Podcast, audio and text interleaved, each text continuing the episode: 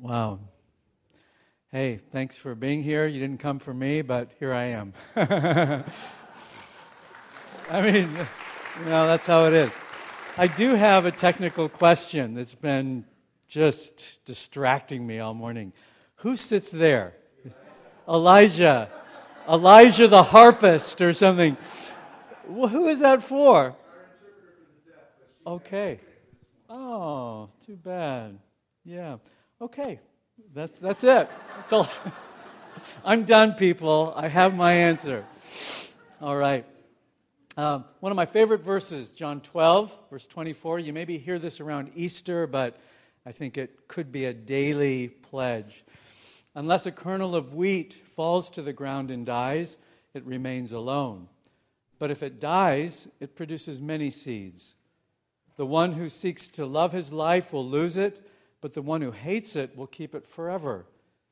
Jesus says, Whoever serves me must follow me. Where I am, there my servant also will be. Jesus is asking us to surrender to a dying, not unlike his own, of course, different in many ways, but there's a similar rhythm. He wants us to be where he is, which is at Calvary. And in this way, he invites us to discover a little cross of our own. That's the big difference. His is a big cross, ours is a little one. Uh, the seed that he, that, that he asks us to surrender, uh, to release to him, I conceive of as the difference between the hard things that happen in our life and our response, whether it's a closed fist, maybe something that's happened to you uh, that, that tempts you, very understandably, to be defensive and hard and bitter. Our response can be to sh- close our fists and to shake it, maybe for self protection, but of course, we're not that smart, so our self protection just becomes a hardness that ages even the young, that makes beautiful people ugly, uh, and people that, that that, that could be so creative and open and life giving, hard and guarded. Maybe things that happen to us. It might be things that work inside of us that we don't quite understand. 2 plus 2 equals 16. We don't know why we feel the way we do, but it shames us, uh, it distresses us, it causes us, as Dan says, to, to be self contemptuous uh, and guarded. An internal struggle. That also can cause us to, to to, to tighten our fist and to be guarded, hoping that other people don't see the flawed, disordered thing inside of us. I think the surrender Jesus offers us is to go like this to say, Yeah, that was terrible. That's a rotten thing. It's an ugly thing. Whether it's external or internal, it really doesn't matter. Uh, when we go like this, we're saying, God, I, I, I'm, I'm dying to my broken way of handling this. My broken way. We can't always control what happens to us or what goes on inside of us, but we can, have, we can change our response. That's all we have. That's the dignity the Father gives us. And it's as simple as going like this or like this.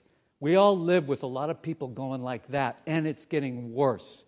Our culture has become so xenophobic, so certain that it's the Chinese or the Muslims or the homosexuals. We've become so, so bitter and small minded in our fearfulness, right? We need to go like this and say, God, it's, it's me that needs mercy. I'm, you may have been a Christian decades, and you need the mercy more now today than yesterday. Has nothing to do with acquired sanctity. It's about saying, God, in light of everything that's going on, all the things I have no control over, I'm going like this. Come, Lord. And, and this is the seed that dies. This is, this is the seed that dies. It's not morbid. It's not the worldly sorrow that brings an awful death. It's the surrender to the mercy of God that is the source of our fruitfulness. It's the source of our being a good gift to others. even in their wretchedness, even in their cruel defendedness, which each of us faces daily in some way or another. For us to go, okay, Lord, come. Come, Lord, I need your living water today. I need your mercy today. There was a woman in John 4 who needed the mercy of God, and God knew it. Such a beautiful woman, the Samaritan woman. She had lots of strikes against her, naturally speaking. Um, uh, probably the most obvious thing to Jesus, I would assume, would have been what we would call bad shame. Now, there's different kinds of shame.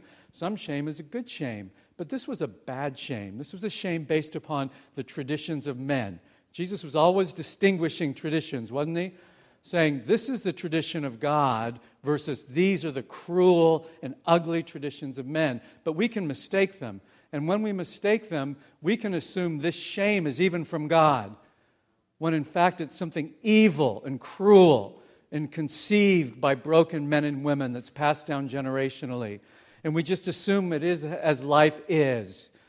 And the way that we communicate this shame is with our eyes, how we size each other up, how we kind of subtly scorn another because their skin is darker or, or their eyes are slanted or they don't look very well dressed, or they're kind of misshapen, or they're not very fit, or this or that or the other. We size people up and we shame them with how we look at them. We might think, well, I didn't say anything. Well, good for you. You've shamed them with your eyes. Amen? So, how would have pe- persons looked at this woman many, many years ago? First, she was a Samaritan, so ethnically, she was on the bottom of the ladder. And uh, there's lots of reasons for that. Originally, Samaritans were the result of the holy high Jews messing around with the carnal Canaanites, and the fruit of the Jews' idolatry were Samaritans. So, what do we do when someone reminds us of our failure? What do we do? And we have power. We put them in their place we shut them up. We use our power to make sure they can't be a reflection of the sin that we've done. We're messed up, aren't we? We get a little power and we misuse it. So this woman was being was used to being looked upon scornfully, especially by Jews, who were much higher ethnically on that hierarchy, the traditions of men. She was also a woman. A woman in those days. It was funny thing. The women were thought of as being the seducers. Go figure. You know, I mean, given all the gender inequities and the man's power and the man having all this, you know, all these rights that women doesn't, women were thought of as being the dirty ones. And so a holy guy wasn't even supposed to look upon a woman for fear that he would be captivated by her by her, you know, sort of Jezebel thing going on. So, so uh, she would have thought, man, a Jewish dude is going to look at me scornfully because of my, my skin color and is also going to just turn away from me uh, because of my gender. Uh, so, the traditions of men. She would have thought when Jesus was behind her at the well waiting for water that this guy would want nothing to do with her. And what does Jesus do? He's so great. He just, just breaks down the barriers, just breaks them down by being kind, by being present, by just talking with her, just by saying, Hey, can you help me? I can't quite get around to, to the spout there. Help me fill this thing up. She thinks, Wow, he asked nicely and he needs my help. What need my help for? and it begins to break something down. It challenges the shame. Sometimes, just in one way in which we interact with someone, it challenges their preconceived ideas of how we are, of who we are, of how we're there to put them in their place. And it begins to open something up as it did for her. It begins to break down the shame. And then he said, Well, you know, thanks for the water, but I would give you water that would well up inside of you it would actually quench your deepest desire. And this is a woman of desire, we'll find out. And that appeals to her, and she thinks, What? Holy water, living water? what are you talking about? So he's taking her a little bit deeper at that point. Now, now I'm not a Samaritan woman, and I don't want to make too many parallels with my own life, but I'm a broken person, and I know something about shame because my brokenness has to do with gender identity. Later on, it had to do with homosexual desires. Later on, it had to do with actually assuming a homosexual identity and kind of publicly being that, uh, finding a kind of refuge in that construct of the gay self, if you will. Different stages to that. But I know something about shame because when someone isn't centered in their identity as a male or female, that's a really, that's a really important part of our identities, right? Of ourselves. We're you know, the, the, the, the root of all fellowship is the male and the female. And so it matters the degree to which we've been reconciled to that in a good way. And we're at peace with being either male or female in the world. And of course, that's, that's entirely, nearly, a social reality, isn't it? Other people either bless that or don't. When it's not blessed, because there's something amiss. And I think we can say there's a lot of steps that we can miss on the way to becoming a gender whole person, especially in this culture. It's not a given. We're born either male or female, but we have not yet realized a whole identity as a masculine or feminine person. There's lots of steps in that. That's a complicated thing, and I don't want to get into it. It's just to say, for me, there were several missing steps. And the effect of that for me was that others looked upon me as if something was wrong. Now, in a way, something was wrong. But in another way, the response of those looking upon me was often not for the sake of grace and truth and imparting what I needed, but shaming what I wasn't. And, and this is something that I think we're all a little guilty of. We do size people up in regards to their clarity of masculine or feminine. We do. And when we see them being a little amiss, a little kind of gender neutral, a little bit, we think, oh, he's queer. She's got issues. Whatever. Ain't judging it. You're judging it all the way. Right? And I don't mean judgment like eternally or something. I just mean you're saying, eh, off. Something's off there, you know? And so that's what I grew up with, with that kind of sight. And that progressed into actually assuming, well, that's who I am and acting that way. It's pretty easy to do that these days. And, uh, um, and self identifying as a homosexual. Well, by the grace of God, I did become a Christian. People were praying for me, saying, Man, this dude needs to get saved. I did, you know, I mean, clearly, um, you know, and uh, I did get saved. Praise the Lord. You know, I said, Jesus, I need you. I really need help. Whatever. I mean, I'm glad too, but, you know, it's obvious. If you're a broken person, you, you just think, man, I need God. Like, this is not something that's going to be solved by, you know, 45 minutes on the analyst couch a week. You know, that can help. Believe me, that can really help. But foundationally, something's got to shift. There's got to be a shift in the foundation. And that has to do with the Creator. Amen? So Jesus, you know, brings that to us. Good thing. Praise the Lord. Okay, so that's good, right? But that is only the beginning, people. It's only the beginning. And, and I would be a fool to get up here and say, well, I just accepted the Lord and that's it. God bless you, go home, just help your gay friends to accept the Lord. You know what? That's a thin answer. It's a thin answer. You know why? First church I came to, there was some kind of macho dude. Not like this guy, man. Tim is macho, but he's got a tender heart. I mean, he almost took me down in the parking lot, but I just said, Tim, I, I'm, I'm the preacher, man, and, you know, kidding. No, no, it was kind of this macho dude, you know, and, you know, he was young, and in those days, they were raising up young pastors, right? Not very seasoned.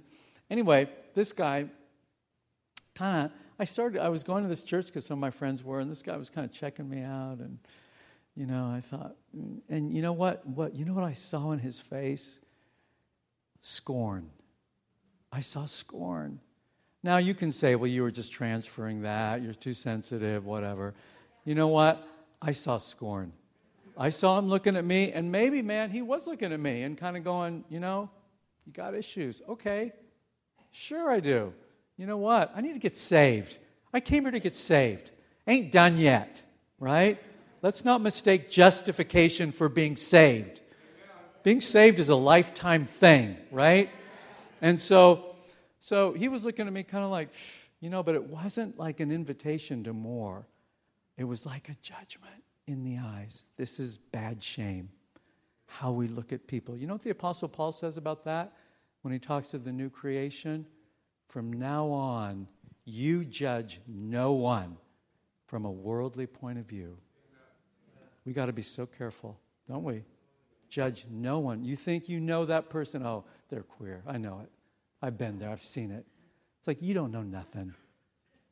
You don't know nothing about him or her.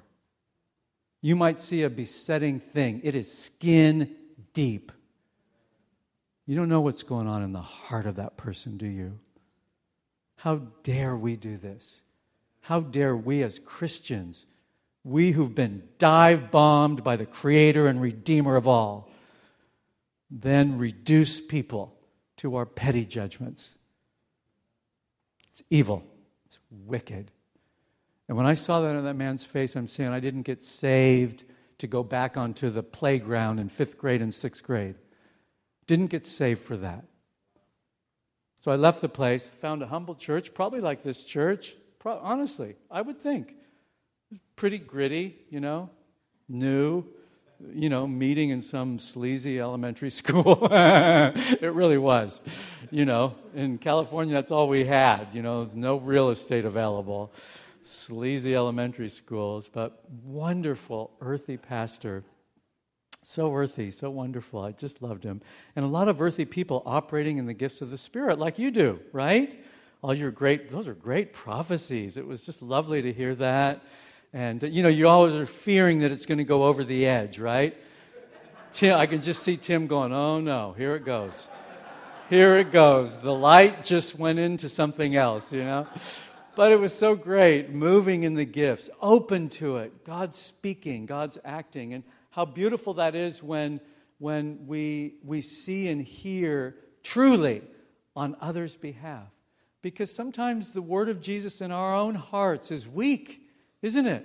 I mean, that's why we're here, and maybe we get it through a great message or, you know, worship, and, but sometimes it comes in the you and me, right?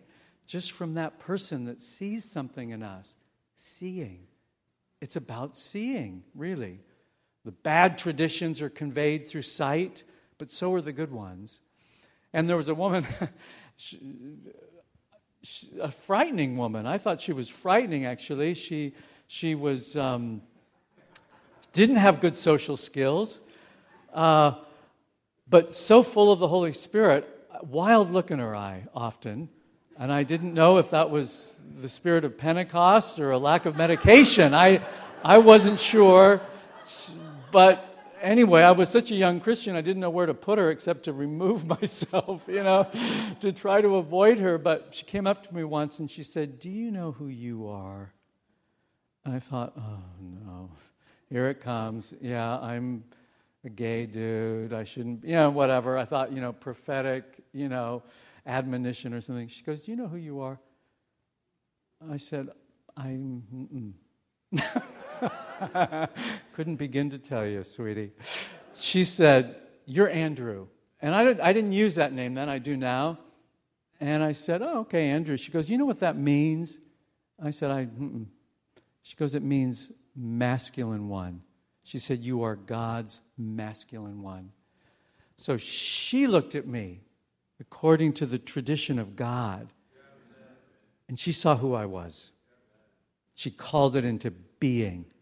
Even at the very beginning, when it wasn't integrated, when I, you know, I was so not far along in the process, she called into being. She saw who I was.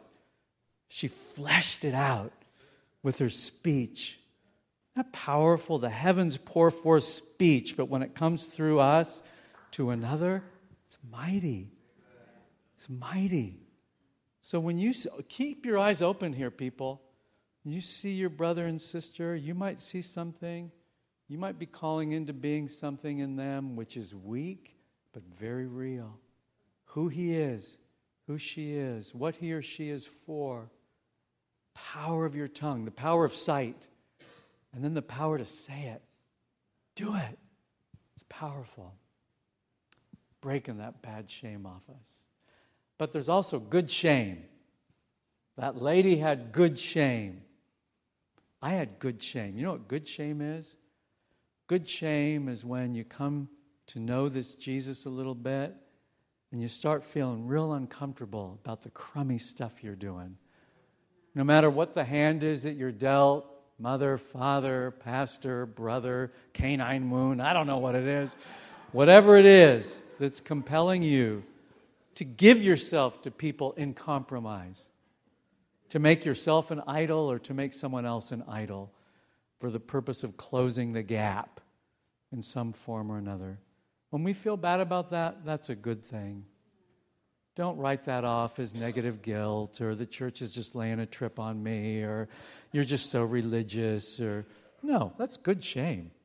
That's built into your inspired humanity. It means there's something truer in you saying you're not being true to yourself. And you're not really being true to her or to him. Right? That's good. So Jesus offers this lady this water you know, waterworks, you know, that's beautiful, holy water, thank you, I'll take the water, I'm so thirsty, you know. And then he says, Yeah, well, why don't you go call your husband and he can get some water too? And she's like, You know, keep my husband out of it. You know, in other words, get out of my bedroom. Just give me the water. Just, you know, give me a little spiritual spritzer on Sunday and stay out of my bedroom, stay out of my life, right? And he says, No, no, let's call your husband. Let's bring him into these waterworks. And she says, You know, I don't have one. As if to say, Butt out, Jesus. And Jesus says, You're right. You've had six husbands, and the guy waiting down the hill, you're not married to. You're right. You don't have one now. And then she's like, Oh, wow. This guy's serious. Jesus is serious. He knows us, right? He knows who we are. He knows that we're spiritual beings and we want to feel good and we want to feel okay with God and, you know, be with neat people here. And, and then he says, Well, what are you doing going home and going to the sewer? You can't live out of two fountains, it just doesn't work. The one wrecks the other one. You can't have two altars, whatever language you want to use. And it's at that point that she takes a quantum leap in her conversion. She thinks he really knows me and he's serious about this desire and what I'm doing with my heart and my body. How we offer ourselves and our hunger for love really matters to God.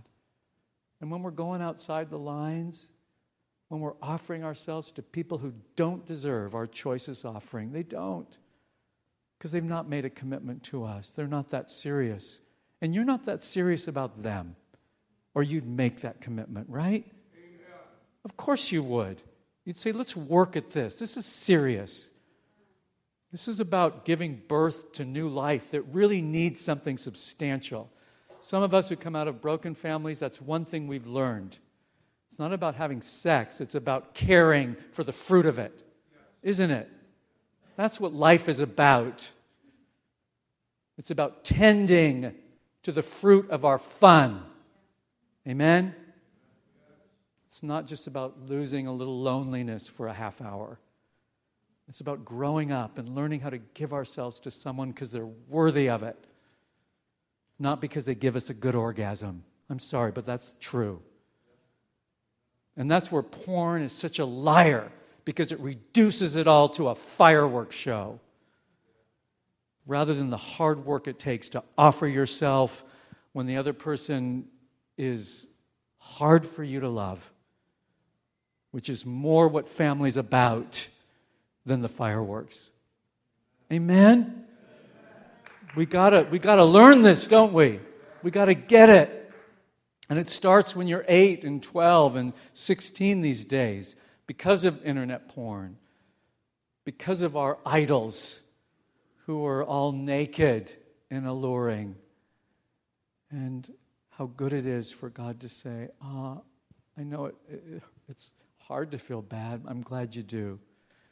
So you can, you can start shutting down, you know, the doors on those, those sources that are really hurting you. And even if it doesn't feel that way now, it's going to really cost you in a year or two, five years, ten years, whatever. So good. When I was kind of working this stuff out, uh, the Lord just said, You need to shut the door. I'm like, But God, I'm, it's so hard. so hard to shut it. Like, you heal me and then I'll shut it. He said, No, shut it. Kind of a God are you? but it's true. It's about allegiance, isn't it? It's about allegiance. Like, who are you going to follow? Is he Lord or is he just kind of a spiritual guy that's better than another one? And uh, so I, I shut it, shut it in the, you know, at the peak of my youthful sexuality. I just said, man, you can never bless this. So I'm shutting it. Now, that was also an invitation to say, man, I really need this body. I, I love the spiritual gifts and operating them and stuff, but I really needed people to walk and work this out with badly. I was in a church where some guys were starting to gather to, to deal with their heterosexual sin. Most of them had it and were trying to overcome it and trying to be true Christians. I appreciated that. And they realized this isn't just a one time prayer, a dramatic weeping at the altar, which, you know, Pentecostal world, a little more like that, right? I got delivered Saturday night, whatever. Okay, great. Now, what did you do Tuesday night? You know, where were you? I was looking at a screen. I was a little lonely. Like, well, okay, eight more came in then. So we gather. We gather together and we say, I really want to work this out and I need you, my brother. I need to ask you, you know, help me, pray for me. Can I call you? Can we be connected every day so that I can get free of this? That's what it takes. These are pernicious addictions, they're deep. For many of us, they started, as this guy said, eight years old eight years old. Some of us, that's inconceivable, but it's so common these days. So, to break the grip of it, the way we've gotten wired through repetitive behaviors, we need a lot of accountability. And what was so healing about that, not only did I begin to get free of the behavior, the porn and stuff and masturbation, but also I began to realize I'm not so different. I'm actually one of the guys one of the broken, normal guys trying to get free. Amen? When you start really dealing with sin for what it is, then it, you know, kind of pulls up the divide between, quote, gay and straight. And it just becomes about purity and really wanting to be that, to be a good offering for Jesus in this way. And when you get a little sober in that way, then God is able to take you deeper into more foundational things like, how did I get this way? what's really going on with me and that's a lot about what living waters is is providing a safe place for a more profound exploration of what is it what are the missing pieces in my foundation that would even incline me towards my own gender. For me much of that had to do with with a complicated relationship with my father. I would say it's complicated. I'd say he's a pretty good man. And i would say i wasn't a terrible son but i think it's a complicated dance often. And it actually took a lot of prayer and a lot of focus to get to the core of some significant problems in this relationship. And it actually took my initiative as someone who really wanted to be an honorable son, to engage my father in a way that began actually an extraordinary process of healing. By the grace of God, I can say he was open to that. We all don't have those opportunities. Nevertheless, Jesus can take us a long way as we are willing to engage with Him and others.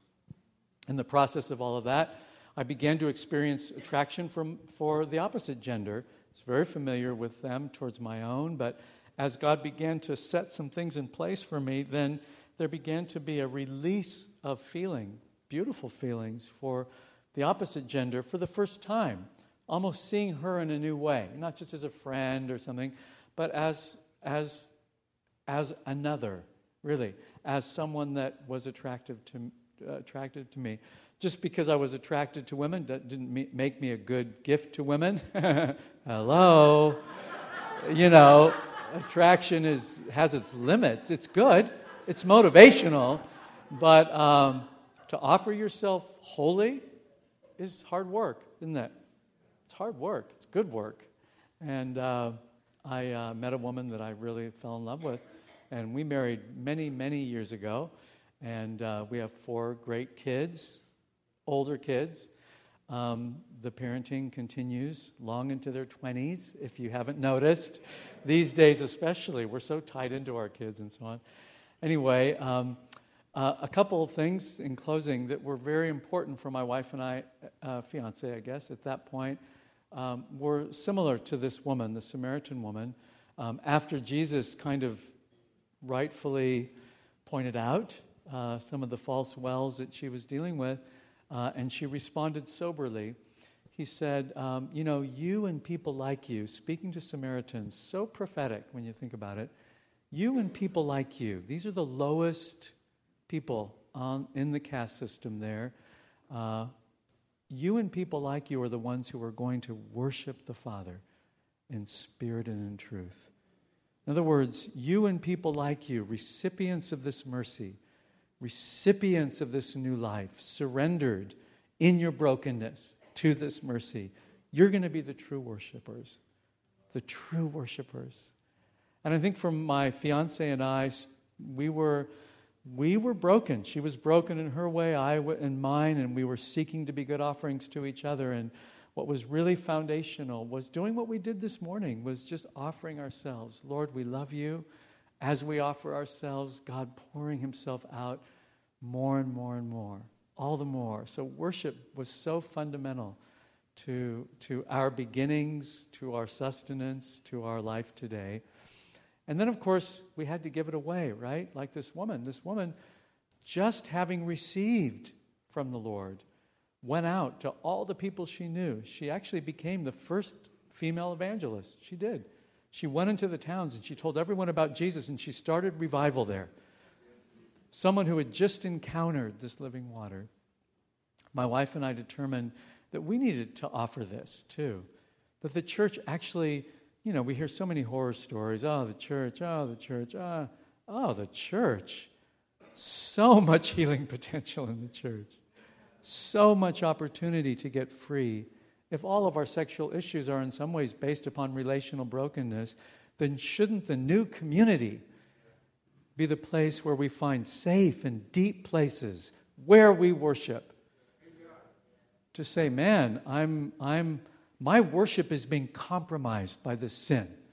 Certainly, then, the house of worship needs to be the place where we admit it, where we find safe enough relationships in it to become whole worshipers. If that's not what the church is, and I don't know what it is. Amen? Amen. Well, I've taken a lot of your time. Thank you very much. You've been very generous and responsive. Um, I want to make a time just to ask for God to meet us. You know, if you've been a little bit like this in some areas, really, you know, you're kind of mad. And you find yourself being, you know, pretty tight towards certain groups of people, even blaming them a person, a person becoming a people group, whatever the case might be. You know, maybe it's time for you just to go like this. Like, Lord, I need your mercy. Like, I, I, I don't want to die like this. I want to die like that and be fruitful. Amen? So, you know what? If you want that, come up.